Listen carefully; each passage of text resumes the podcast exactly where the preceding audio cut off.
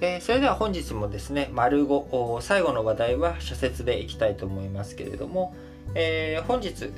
は日曜日ですので、朝日新聞が日曜日はね、いつも1本だけなので、えー、と、9本の社説となっておりますけれども、え、まず朝日新聞。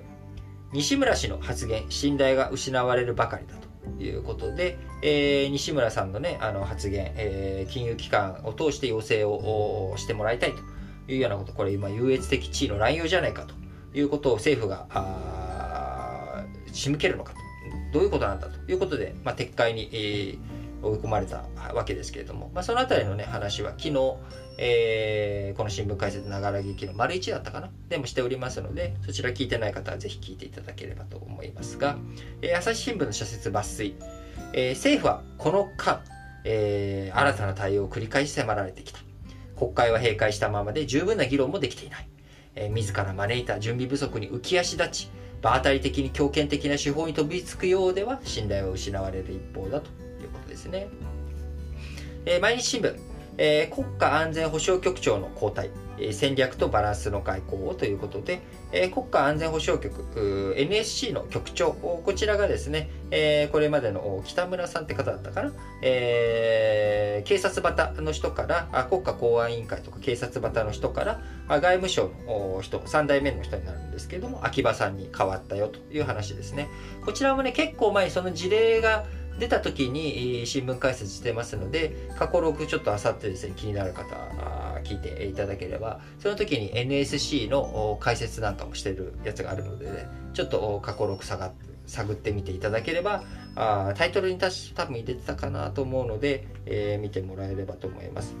あのー、はいそういう、あの、内容ですね。えー、で、えー、毎日新聞の主張としましては地域の安定を構築し繁栄を維持するには中国との協力は不可欠だ米国一辺倒ではなく外交の幅を広げる方策を考えるべきだ。重要なのはバランスの取れた政策と長期的な戦略だ。それを実現する構想力が求められるということで、まあ、中国との関係性もしっかりと見ていかなきゃいけないよねということですね、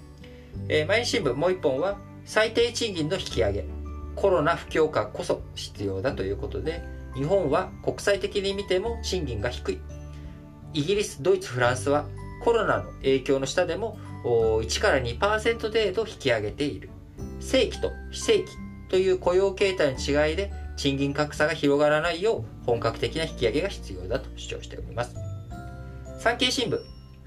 百里一律不起訴。説明に納得はできるのかということで、えー、河合被告のですね、えー、贈収賄、彼はね、あのー、買収側ですけれども、非買収側の100人。が、収賄した側あがですね、えー、受け取った側が不起訴っていうこと、これおかしいよねっていうことで、疑われるのは河合被告の公判で有罪とするための証言を引き出す事実上の司法取引があったのではないかということだ。特捜部は否定しているが100人一律の不起訴はやはり異様であるということでしっかりと中身説明せいやということですな、えー、そして産経新聞もう一本は無無観客五輪、えー、中高生観覧の拡大を検討拡大検討ということで、えー、地元の中高生とかがね、えー、観覧するっていうのはこれは別にその行き帰りでねあの感染拡大したりとかあるいはそのお酒飲んだりとかっていうこともないわけなんだから、えー、こういった検討をした方がいいんじゃないのということ、えー、またその富岳。えーの分析ではですねこちら産経新聞抜粋ですけれども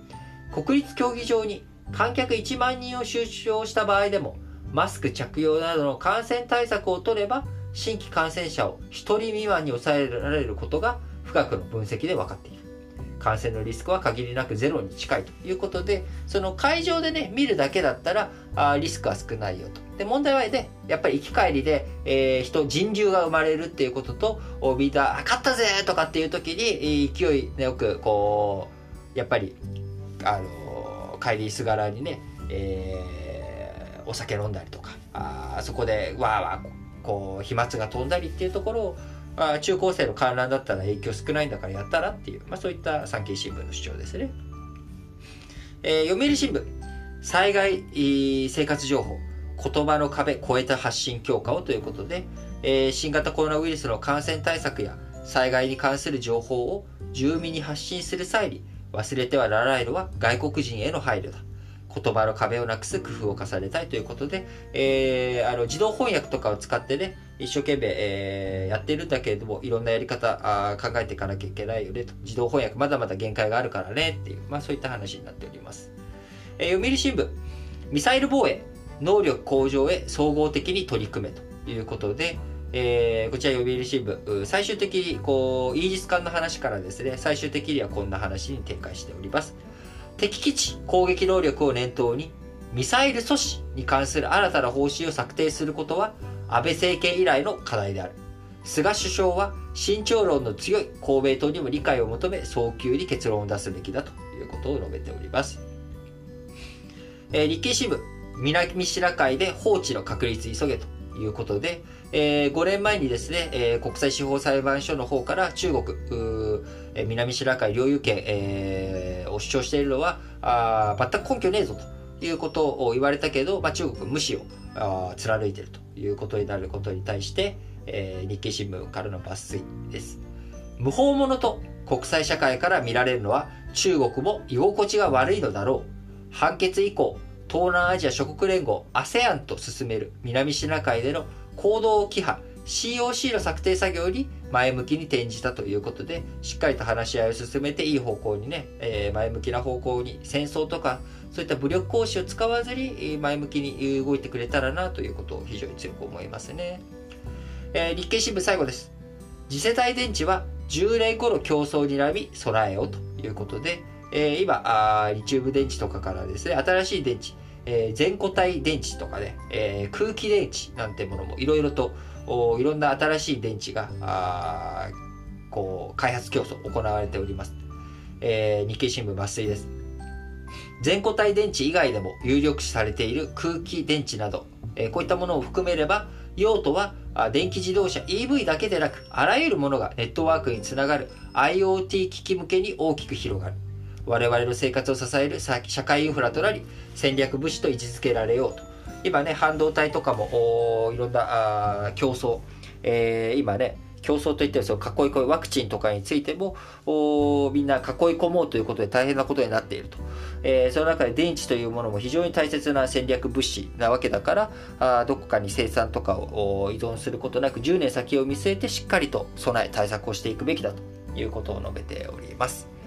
えー、本日も皆さん聞いていただきありがとうございます。えー、来週はですね、えー、私、月曜日、火曜日、水曜日は普通に配信しようと思ってるんですが、木、金、土、日の4日間についてはですね、ちょっといろいろと予定が立て込んでいる関係もあり、えー、いつも通りの配信ができない予定になっております。えー、事前に、ね、収録しといたなんかあの解説記事を流したりとか、えー、あるいはあ当日朝あ1本だけ、えー、何か配信したりとかですね、ちょっとやり方は考えようと思っておりますけれど、来週、えー、水木金土あ、ごめんなさい、木金土日ですね。月火水は通常の配信をします。で、木金土日はちょっと違った配信になるか、あるいは配信自体をちょっとね、お休みする可能性もありますので、えー、その点、えー、来週はご容赦いただければと思います。それでは、皆さん、今日も元気にいってらっしゃい